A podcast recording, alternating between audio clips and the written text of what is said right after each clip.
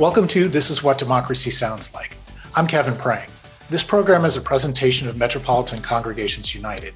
MCU is a community organization that brings together religious congregations, community groups, and individuals to work for a common purpose to create a better life for all residents of the St. Louis region.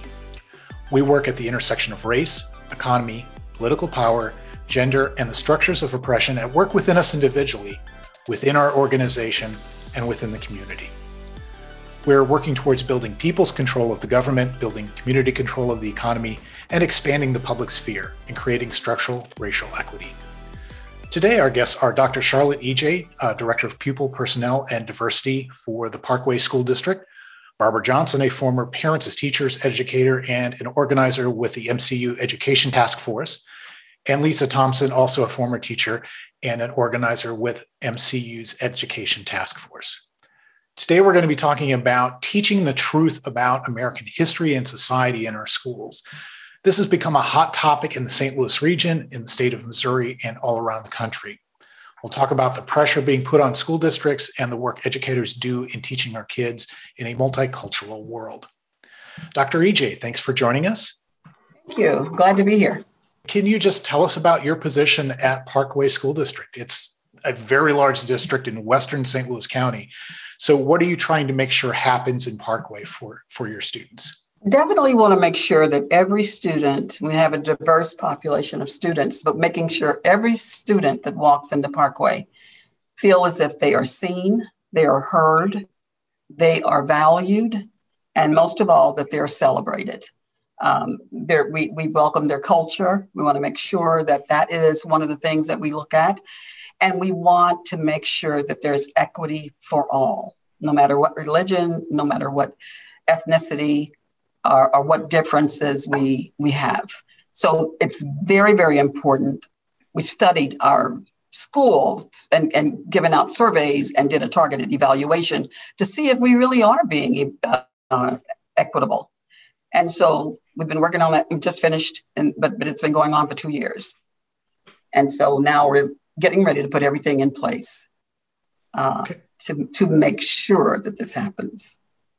Okay, great. So when when things are put in place, what aspects of the school are are affected?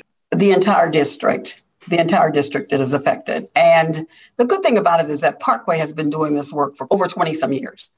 So we've been doing diversity work for a long time and what I we consider diversity work and just teaching and learning about each other so that every student feels as if they're they belong. Uh, and it's I must say, and I have to say this all the time, it is all about the student. For me, when I talk about any issue in Parkway, I envision the student in the center of the table. And that is who I am talking about. I want to make sure that that student, those students, feel as if this is their school district, just like everyone else.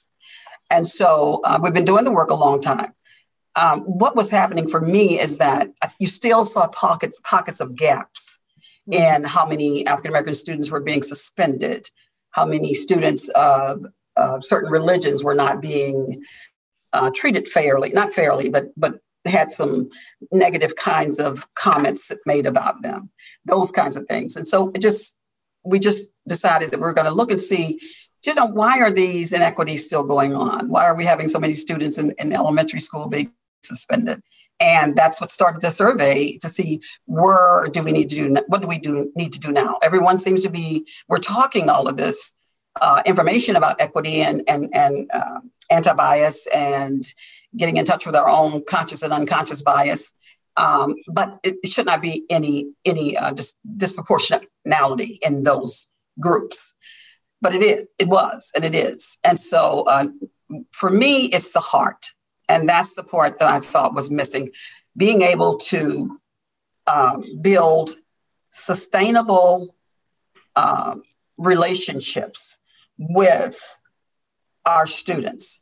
I mean, those that are not only positive relationships, but will sustain. The only way you can do that is to know your own uh, unconscious bias be aware of that because we all have bias. So making sure we're, we're aware of that so that when we bump into something, we know where we went wrong. And our we also train our students, so our students are very well equipped in knowing about uh, racial justice, about justice for, for students who live with a disability, and anything that is out of that quote unquote, and I put it in air quotes, out of the norm, because you know nothing is necessarily the norm. Um, but we definitely want to make sure our children are part of the entire system. They are part of the fabric of Parkway. Uh, Ms. Thompson, um, at MCU, we're starting to use the term culturally responsive education. Where, tell me what goes into to that term and how it might relate to what Dr. EJ is doing. Culturally responsive education is what has always been in place for white children because that was kind of the basis of the curriculum and our study of history and things.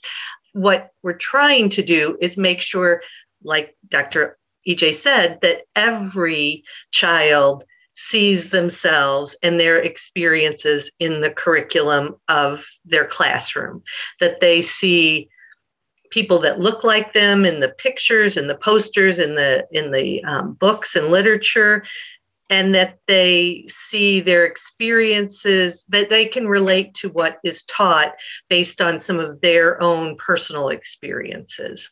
So that and and that should be true for every child because we know that children that can identify with the curriculum and uh, that they feel like then that that that school is a place for me. School is um, some place that welcomes me and that I can feel comfortable and part of the community.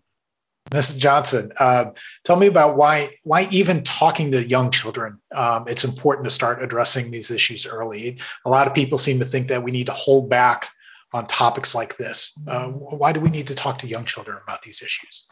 Well, it's really important to talk to young children because uh, children are great imitators. You know, when they're when they're born and they're toddlers, they're they're one year, two year, three year olds. They're imitating what they see in their environment and what they hear. Then there's a critical turnaround around seven or eight when they start the brain develops that logic and reasoning and start asking questions you know then they want to know why you're doing that? You know you know mommy or daddy what why are you doing that? And what happens when you do this? So they start questioning their environment. And the parents in the parents as teachers program the the standard is parents are, are the first and most important teacher of your child so it's important that by the time they get into the school system, they have some basic understanding and logic about the world around them, their immediate world, which is inside of their family home, the outside world, which is outside of their home, no matter where that may be, and how to interact in those different environments. So starting early prepares your child for that. And our program especially emphasizes reading. Books are essential. And there are so many early childhood books from, from uh, prenatal, actually, all the way through that will address those kinds of issues in a very culturally acceptable uh, way in which we learn the, our young children about different cultures. And like the, uh, like the doctor was saying, we want each child to feel included in our educational system, but we also want to include those that we don't see in our educational system. You know, we don't see maybe a child from Thailand or from Burma or from these other regions, but we still need to educate our children on these different cultures. So, starting early, using books, and there's so many wonderful books uh, early childhood books out there that does that exact thing, talks about that culture and, and, and includes their customs and their habits and their, and their food and the lands they live in that your child might never see, but still be aware that they're out there. And now we're more universally physically closer than, than we ever have been. So your child might not necessarily see these cultures immediately in their environment, but at some point in their life, be it by, you know, their phone as because you'd be surprised how many little bitty kids I've seen in the grocery store with their parents' iPhone. Mm-hmm. so they're going to see some of these uh, some of these things, and and it's best for us to prepare them in a positive way. And there's so many ways to do that. Like Barbara, my my background, my expertise is um, early childhood education. Although I taught um, early childhood education to high school students in um, the technical high school.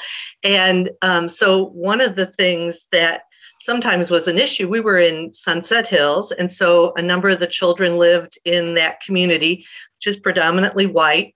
We had a number of Black high school students, and sometimes the children had not experienced, been around people that of color before. And um, so sometimes the children would say, Why are you that color to a high school student? And the high school students would sometimes, because we live in rather segregated communities, would be shocked by that question and often thought that that was because the child had been taught to be prejudiced, you know. But the fact is that children as young as two are noticing differences. And I would tell the children, so by talking about race and, and cultural differences, we're not introducing differences to children. They notice those things. That is how they learn. And I would tell the high school students, well, you're con- we're constantly asking children, what color is this? What color is that? Is that blue? Is that red? Is that green? Why would you think they wouldn't notice that your skin is a different color than their skin and that their parents' skin?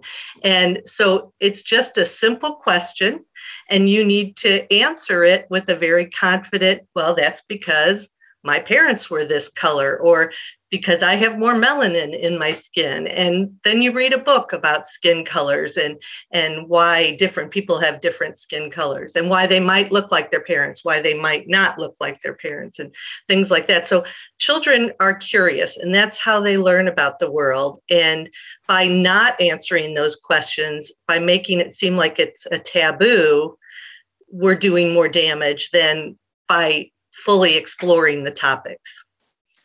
And I think that gets to the heart of one of the one of the issues that's coming up these days is we we have sort of this tension between uh, acknowledging and celebrating differences and acknowledging and celebrating our sameness. So where where does continue that discussion about striking that balance? I, I think uh, you know that that's interesting that you say that because I think sometimes when people don't want to talk about race and they want don't want to talk about ethnicities, uh, the differences, they they will go to that side of we're more like than we are different. Mm-hmm. And you know we might be, but it, so what so what I try to do is is to bring it back and say we need to celebrate both.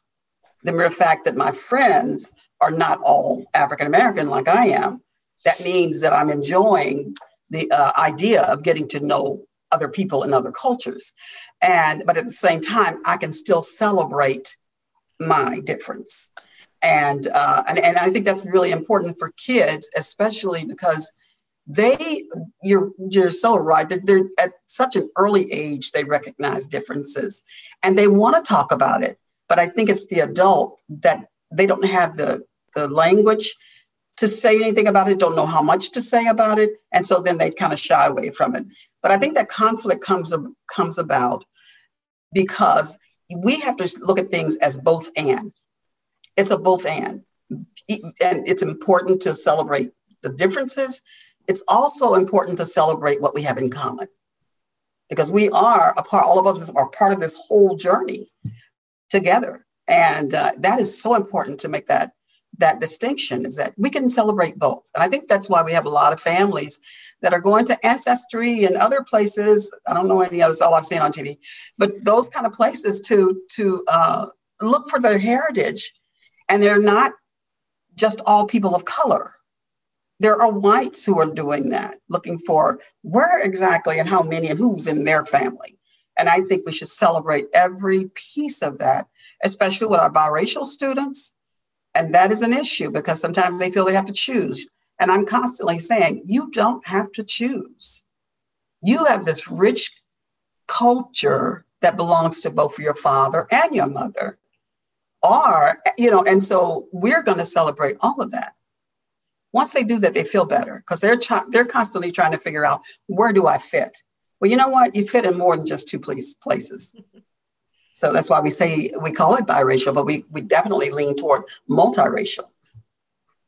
I think it's important too for parents to know where they are in their education as far as being able to guide their children.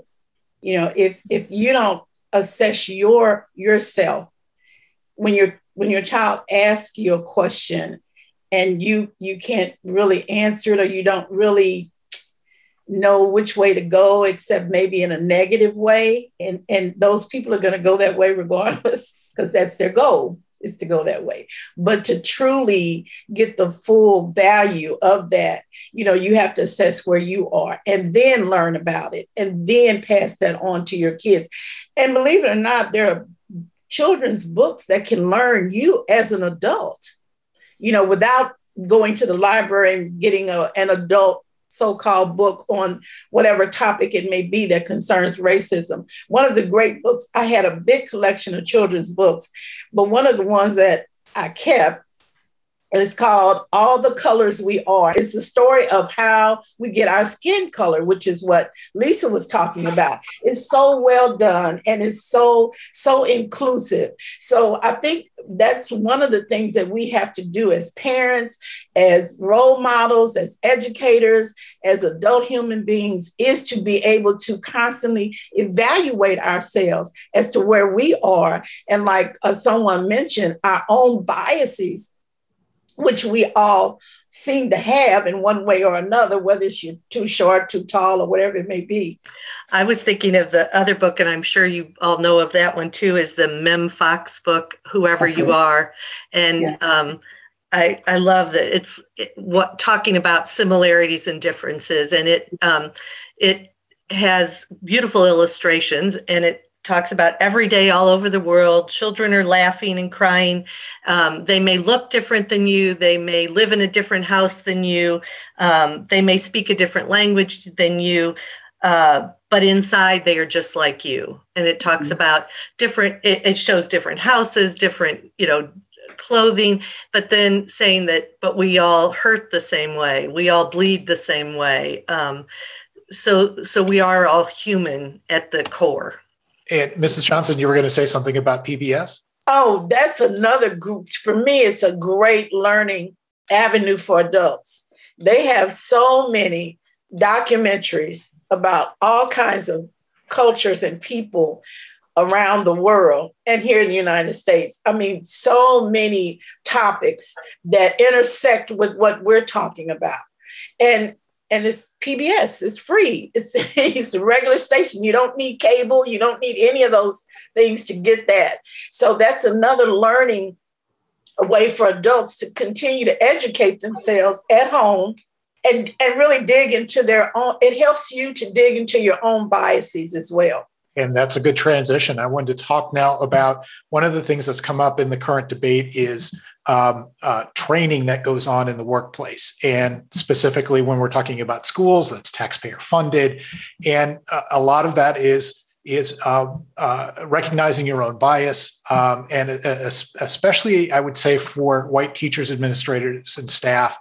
There's probably extra work that that we need to do because the rest of the culture is like Ms. Thompson, you had said earlier, the rest of the culture is geared towards us. So we need to sort of do an extra step back.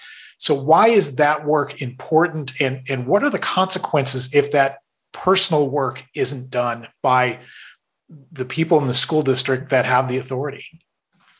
It's it's truly important. And it's important because if I'm standing before the classroom and half of the class, the students in the class do not look like me, I need to recognize that I cannot just bring my cultural lens into the room, that I must recognize that everyone has a cultural lens. Not necessarily does it have to be negative or positive or any value to it, but it's just to recognize that it's important. This is how kids learn. This is how they learn to be critical thinkers.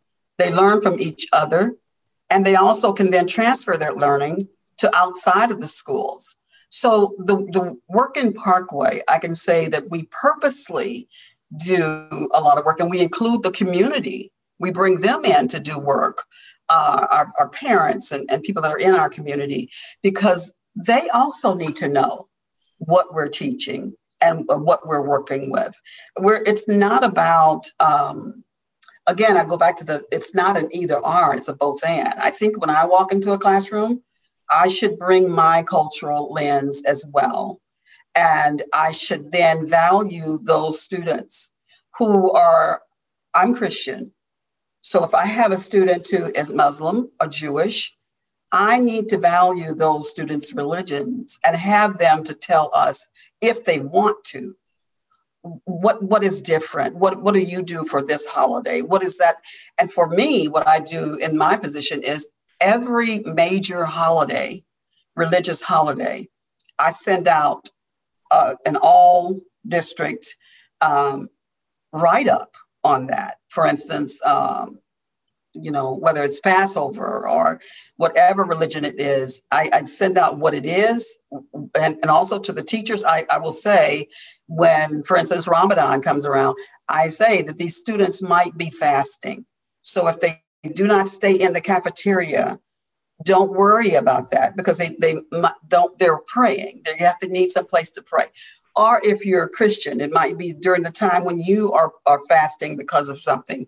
So it, that's a way of saying to other kids, okay, this is what, and we don't have a problem with kids not being able to understand each other's religion because we want to talk about it. And, and, and that's just who we are. We are a diverse community and a diverse school district, as well as a diverse country. And so to me, that is what we call the tapestry. It would be very boring to have the same people all look alike and and not be able to celebrate all of those kinds of differences. So if we would be long, I would be lost. This this work would be so hard if our teachers and administrators and the board, our board buys into um, the training of equity for all. Yes. Uh, right. Uh, and also your your my superintendent buys into the equity for all and, and the training it's important to have that from top down and mm. value that and also talk about how you were uh, brought up what your uh, socialization was like when you were little and so we have to share those things and that's how you become all inclusive mm-hmm. that's how you say we are definitely going to make sure that every student feel as if they belong within this community and it is their community. I remember as a teacher when I my like I said my background was early childhood and then suddenly I had a job I was teaching high school students and um, I went to a training that was about uh, helping underperforming students um, to, you know to um, help them increase their academic achievement. And one of the simple techniques i learned was um, like random responses where you might put everybody's name in a hat or on popsicle sticks or something and then you would ask a question and give wait time. Because a lot of times as teachers we know it's always those same kids that are like oh oh oh oh oh i know the answer. And um, those kids may be the ones you know they may be the the kids that feel the most comfortable in the room or they feel like um, they've just gotten a lot of positive response from schools. But we know that we can increase the learning of those who are not those kids um, by allowing some wait time calling on kids um, more randomly rather than always allowing the same kids to answer the questions. And that was just a simple technique um, that had come up from research showing that teachers seem or tended to pick the same kids all the time. And if you don't work to do things like that, then you do tend to reinforce patterns and biases mm-hmm. that you may not even realize you have. And children recognize it. The children who are in that situation, you know, they'll start labeling that person, that kid as the teacher's pet or the teacher's favorite you know, which can diminish their participation and their self self esteem as well. So we have to, as educators, I put a lot of pressure on educators because we should know we're the leaders. We're the ones who who have to fight for the equity and, and to make sure that every child uh, gets a fair assessment, a fair chance, and feel like they're all inclusive in our situation. So, and that goes from the school board on down. It's very important that we're all on the same page, that we all have the right information in order to convey that to parents when they come to the school board or to the superintendent or to the principals that we're all on the same page with that. And i think that's where a lot of our educational system is weak in a lot of districts. So so what what are, what are the consequences for students if if these things aren't in place? And specifically for for Ms. Johnson, and Ms. Thompson, uh, when we talk, one of our big issues in MCU, of course, is breaking the school to prison pipeline. So, so how how is that issue made worse by not having these practices in place? What what's sort of the cycle that happens? Well, I think there's gradual. I, we know that even in preschool, um, children of color and especially black boys are expelled from even child care centers and preschools more often than um, white boys or white uh, children. And um, so i think that there's if they if children don't see themselves reflected in the classroom if they don't feel accepted um, and and feel valued um, by the adults in that classroom as well as feel part of the community of that classroom and, and the feel valued by the other children there's there's a push out. It's it's a gradual thing and it starts early um, but that idea that school's not for me school's not made for me i'm not comfortable there i don't enjoy it there i'm not learning things that are important to me. And so we see then more continued discipline um, issues, um, more uh, uh, lack, you know, higher dropout rates, lower graduation rates, and those kinds of things in the future. And um, there's not been a whole lot of research on culturally responsive education yet, but uh, that which has been done has showed that that um, it has made a difference. If kids see themselves represented and teachers are valuing their participation that um, it does improve graduation rates and improve the uh, or or um, lower the the discipline rate in the classroom the incidence of discipline issues.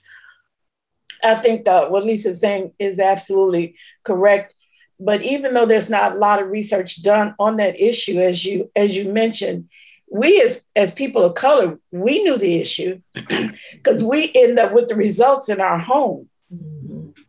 because what happens to your child in the classroom they bring that in that that feeling of inferiority that feeling of not being heard not being seen not being valued it comes home with that child in the past many years ago people of color especially african americans put so much faith in the teachers in the classroom, no matter what color they were. Mm-hmm. So when that child would come home feeling that way, and or either the, the teacher or the teachers would say, Well, you know, James is not doing this and he's not doing that. Well, when James got home, he got it from home too. So that made their emotional development, intellectual development, even that much more stymied until parents learn, you know, that, oh, okay, maybe they're not doing exactly what they need to do with my child. So they started to having more, uh, trying to have more input into the schools, into the, the what's happening with their child in school. And and remember back in the day, uh, there was a lot of uh, oh, your child won't sit still. So they put them on medication. So that had a negative effect also you know, at school and at home. So there was a lot of a lot of dynamics going on that helped to push those children into out of school and into criminal justice system. And I was going to say, we're, we're having uh, Dr. Hollie, Sharroky Hollie, who um, teaches about culturally and linguistically responsive teaching. And we'll be working with all of our schools, but starting off with at least six schools and with everybody at the beginning in, in August.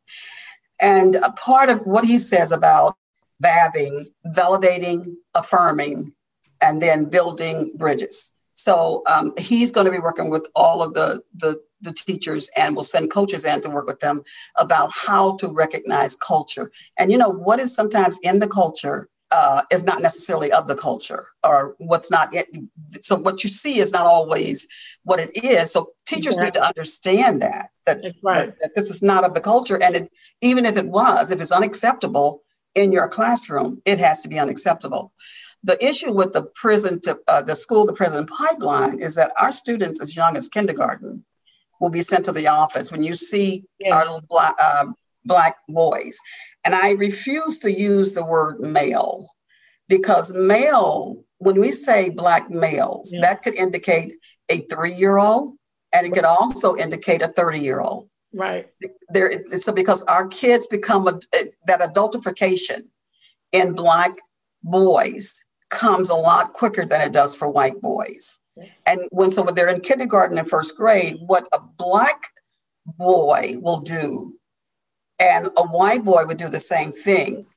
If I am a teacher that's unaware of my own cultural bias and my own racial bias, I am going to see that behavior as being worse in a black boy if I'm a white teacher, and I'm going to make sure that student is sent out of the office. So why do we have kids sent out of the office? Because they are misunderstood.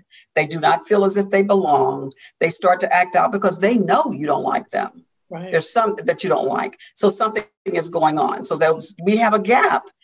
A lot of times our black boys will act out because they're trying to get attention because they know that you are you, you really don't like them. And, and I've had kids that young tell me that. Right. So and so doesn't like me. Right. And how do you know that? You know, and, and will prove it to me. Yeah. And it's not so much as that they didn't start out liking the child, it's just they don't understand and don't know the, the children.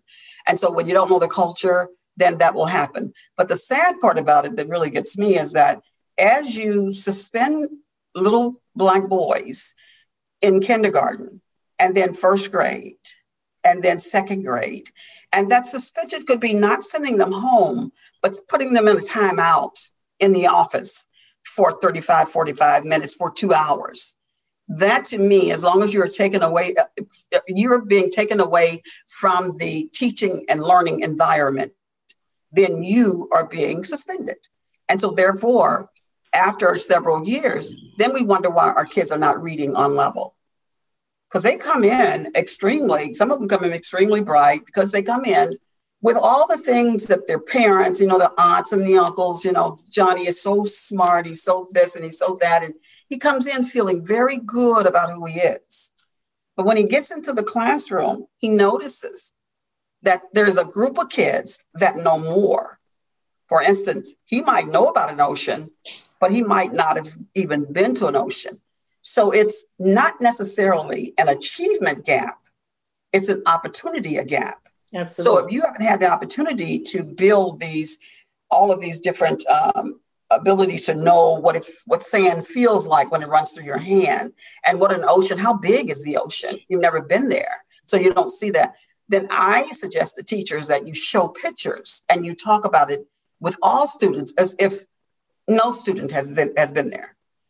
So in other words, instead of meeting the student starting teaching kindergarten at the to the 75 students that have that have had all those great opportunities start showing pictures while you're talking about those opportunities that these kids bring in some rocks bring in some some uh, seashells let them feel it. Bring in some sand. There's ways to introduce that into the classroom but these kids that's why they fall behind. Once they fall behind then we ask them to take the the map test in third grade right? Yeah what, what happens? You know of course there's going to be a gap. Why? Because they have holes in their education. Why? Because they've been suspended. Why? Because you don't understand the culture. So it's always that, and you have to go back and back and back. But it's it's always about how do you show up in the classroom, teacher, and how do you expect all of your students to show up? And then when do you know the difference between how they should show up and how they do show up? Which side are you going to accept as being the right way? Okay, great. Thank you. And I want to shift the discussion a little bit now to the hot button phrase that's been going around, uh, especially here in St. Louis uh, County, really, more than any place else. And that's critical race theory. Uh, the term seems to have two different definitions. One's the academic definition and one's the political definition. So, can I ask any of you to to to tell us the difference, how how it how what what the phrase actually means, and then how it's being used politically? We know that critical race theory was was um, uh, developed in the seventies. We know that. And we also know that um, it was used in mainly in law schools and also um, higher education. It was part of that critical thinking. Mm-hmm. Here's the thing I don't know of any schools in the area that's teaching, quote unquote, critical race theory, because it would be very difficult to teach that K through 12. However, what, what, what concerns me is that it's used as the boogeyman. The C, critical, and the race theory, all three of those words are words that drum up fear in people who really don't know what it's all about. So what we have to do, it's interesting that what it what it's boiled down to is that they've taken the concept of critical race theory as being this thing that they think people are teaching, which Parkway is not teaching that, and no other school district that I know of, not teaching critical race theory. And so, but they take that and they say, well, that is the same as equity and inclusion. And it's not. It's not the same. We are, critical race theory is talking uh, mainly about being able to theorize what happened uh, in this country from slavery on and why it's still uh, still there and and looking at it from a legal perspective and things of that sort but at the same time we have to make sure that this state does not stop us from doing what we need to do to make sure kids feel as if they are valued when when um, I, I think about during Jim Crow because I grew up during, during Jim Crow, and integration started. Integration, then we lost over almost a million Black teachers during that time because you had a choice. Uh, the school, white parents had a choice as to whether or not they wanted a Black teacher to teach their children. So lo- we lost a lot of teachers because they could no longer teach. And so that was a, a, a really that was a negative part thing in itself. So when we think about why we need to create to to uh, ensure that our students know who they are and that they're valued, every one of them, is because if we don't, we have 85%, 90% or higher white teachers teaching 50% or 45% of the students who are from other ethnic groups. And so that is going to be a negative all on its own. Kids don't know who they are. They don't know, they don't, they're not feeling as if they are um, appreciated or valued or understood. So then you're going to have the same thing that's going on, that's been going on for generations. And when we talk about socialization, how we were socialized, that's that stuff has been passed on from generation to generation to generation. Absolutely. The only way we're going to take that path to liberation and not repeat the cycle of this racism uh, is we talk about our true history. I think about the Holocaust and um, our Jewish sisters and brothers. The one thing that they did was to say, never forget. We will never forget and they are still planning, even after the last Holocaust survivor is alive, they will have that history continue to pass on because they're doing videos and doing uh, asking questions and answering questions while they're still living. Why would they want to do that? So you never repeat history, especially if it's negative. You don't repeat it again. And so what did Germany do? What they did was to make sure we never ever kill an innocent person again. And that's why they changed their penal system. So everybody learns from the mistakes they make. In this country, we just kind of cover, cover them up. We don't want to talk about slavery or, or what I consider enslaved people there because they were considered property, but they, these were African people. So when you think about that, um, kids need to know. I used to wonder how could people hate to the extent that they're so racist now that they're they're still at that level in terms of being racist that they could continue to let these things happen. Uh, and it's because they don't know any better, because that cycle is continued to re- be repeated. So we do need to make sure that those who are hearing this word, this this this critical race theory or CRT, that it is for creating fear and the fear of loss of position, of power, that that scares a lot of people. And it's not happening. It's not happening. What's happening in schools is that we're teaching all kids to love who you are, respect each other, and have a sense of belonging and know that there's no one greater than you and no one less than you are.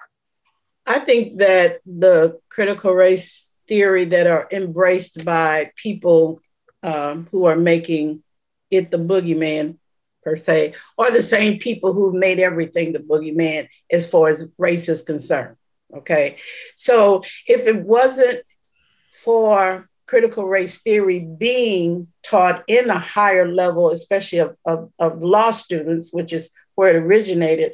Uh, Dr. Derek Bell, when he was teaching at Harvard, decided his students came to him, his Black students came to him because they didn't see anything in their law books or anything that related to them and the law and how it was affecting Black people in our society. So the mm-hmm. critical race theory examines social, culture, and legal uh, issues primarily related to race and racism in the United States. So if, if, if lawyers are out there defending people like our children, our Black children and Brown children, and they can't connect it to why because our laws, our legal system was created during the enslavement period and has graduated to what it is now, which is basically built off of punishing Black and Brown people. So, critical race theory and critical learning uh, systems was put in place in order to do just that, to protect and to fight for uh, the rights of, of marginalized people up to this very day.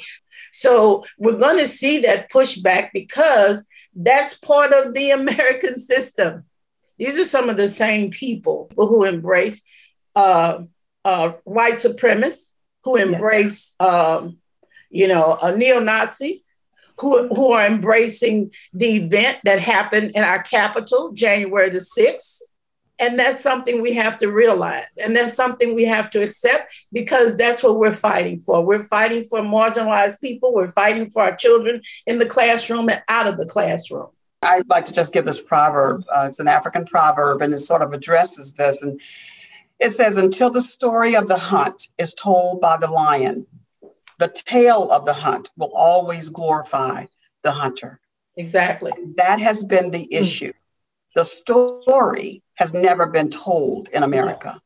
No. No. The true story has never been told. And our children are not responsible.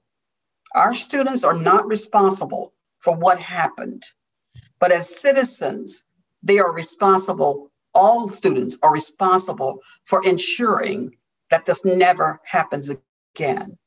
But if they don't know the story of their actual lion, how then will they be able to keep that from happening again? And that's because the stories have been have tried to be told.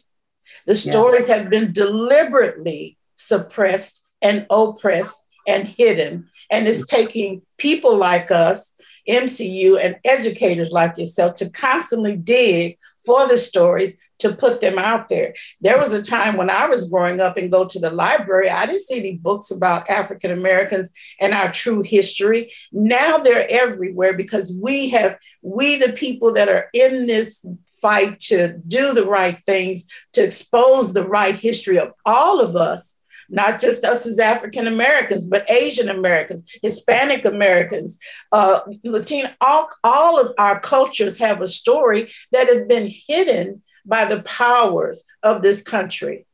And that's what they've always been there, but they've been deliberately hidden just the way that people now are trying to take the CRT and make it a, a racial issue, and it's not. Mm-mm. It's a critical thinking issue, and we want our children and our adults to think critically. Mm-hmm. or do you want to fall in line in footsteps with people that that were terrorists at our capital? That is a shame and a scourge on America. I, I wanted to go back to something Dr. Ijei said about that we didn't mention before, but why is why is it important that teachers have this diversity and inclusive inclusion training? Um, you mentioned 95% of the teaching uh, populate faculty are not are white, and so we're dealing with children who are not going to see themselves reflected in their teacher. They need to see it in their curriculum, but also those teachers when they are teaching truthfully the whole history of the United States, the good and the bad, um, and they're having conversations with children. Um, parents can choose to follow this rage and, and anger, and then a child brings home maybe something they misunderstood or they misheard or they're confused about, and the parent may jump to a conclusion about what the teacher taught. And working with early childhood, you know, a lot of times what children say isn't quite exactly what happened. And um, so, you know, I think rather than getting angry and jumping and going and yelling at the school board about what's being taught in the classroom, you know, just I don't know any teachers who go into teaching hoping to uh, to make a group of children feel bad about themselves. Most of that if it happens is unintentional. It's it's you know it's hidden bias. But we don't we also don't want to be jumped on when we're trying to have. We need to make sure that we're teachers are trained to have conversations um, but that also parents come to teachers honestly and say this is what my child said at home. I'm confused. What's going on? And here what happened and hear the teacher's side. And then certainly like if a parent came to me with a misunderstanding from a child i would be horrified that i let that child feel bad about themselves. I want to address that and change that perception. So you know i, I think there are always misunderstandings and rather than trying to catch people doing the wrong thing we need to help them do the right thing by being partners for the children and their learning and um, being accepting, learning to be accepting of all people. I think that's why it's really important for the school board on down, the superintendent, the principals, and, and the teachers, that hierarchy on down, be strong in what they know and be able to deal with that as a unit when it comes at them and not just sit there and look dumbfounded like some of these board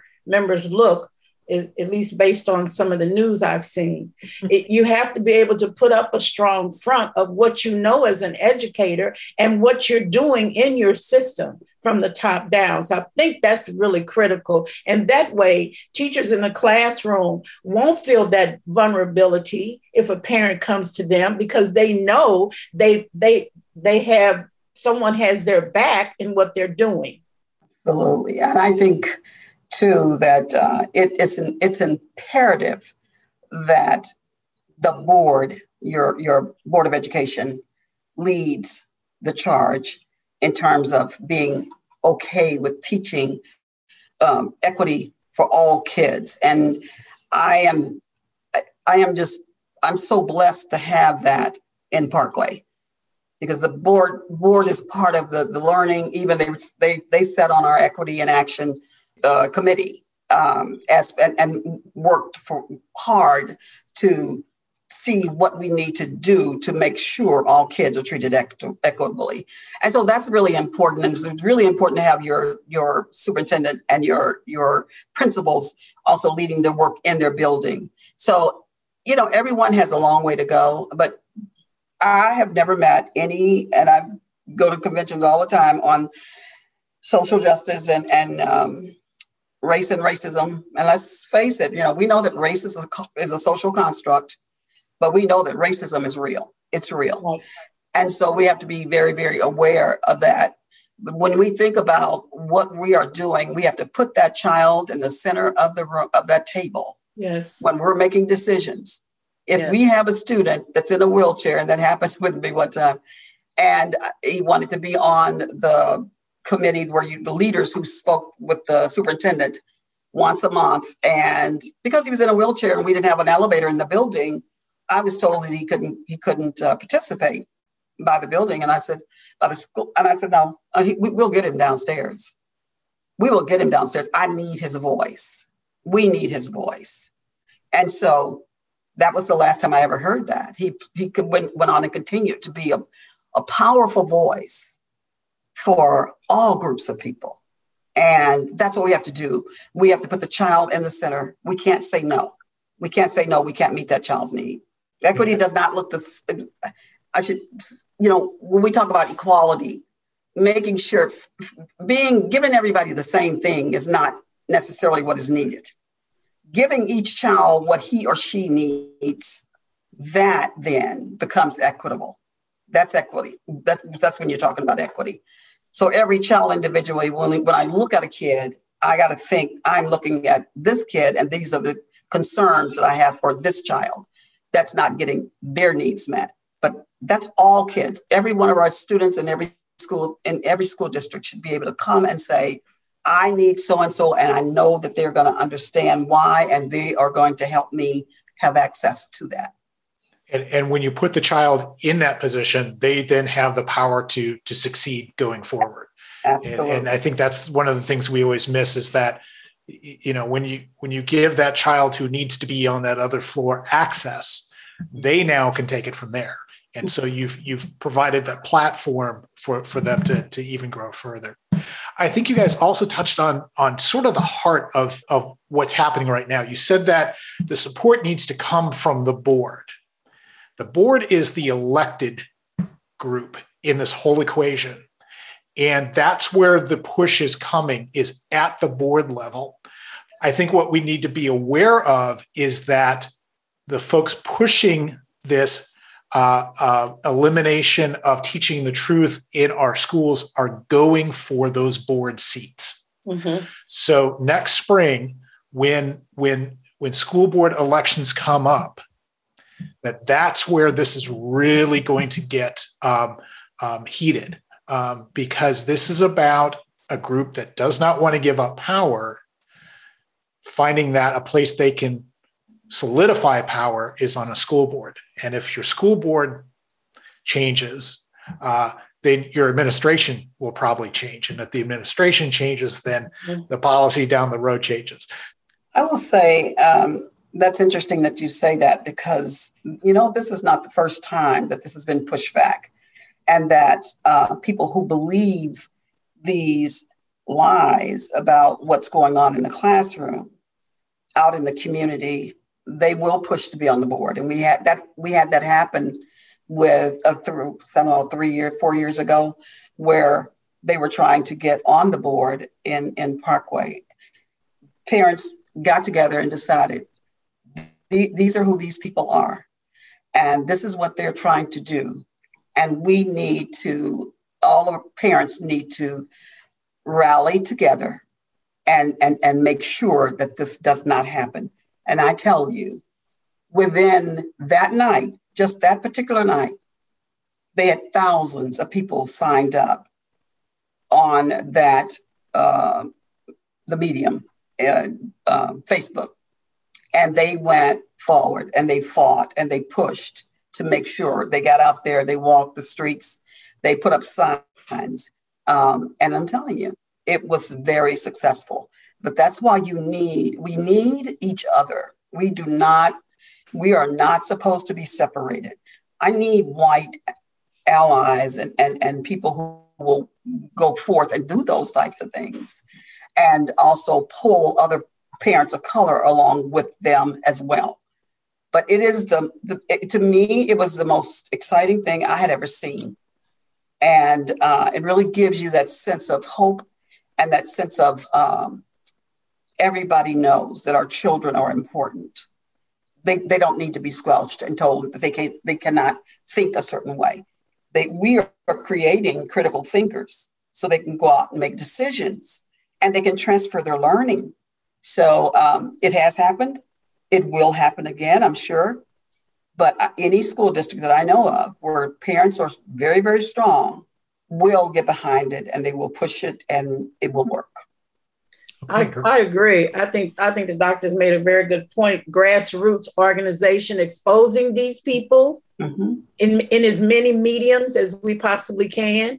At least at least you'll know the full story of who they are and what their agenda is, and then being able to get that information out. I think is very powerful, and I think organizations like ours is is an example of of that and, and what we and the work that we do. I also put a lot of, and maybe maybe I shouldn't, but I put a lot of um, uh, responsibility on DESE.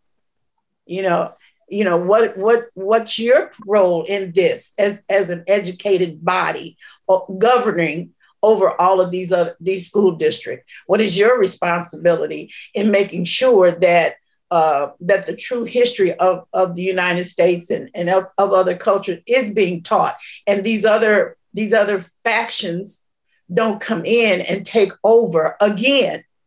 And, and some still do. These, this way of teaching exists still in many classrooms across the United States. You know, the governor of Texas, the governor of Florida, they're mandating all of these things against teaching history, not critical race theory, but history. So if we, if if that governing body, you know, isn't being responsible to help in, intercede and put their voice out there to say, hey, we as this governing body, DESE, is we're saying that critical race theory is not taught. Whatever their format is to put out there, that's what they should do. Okay, great.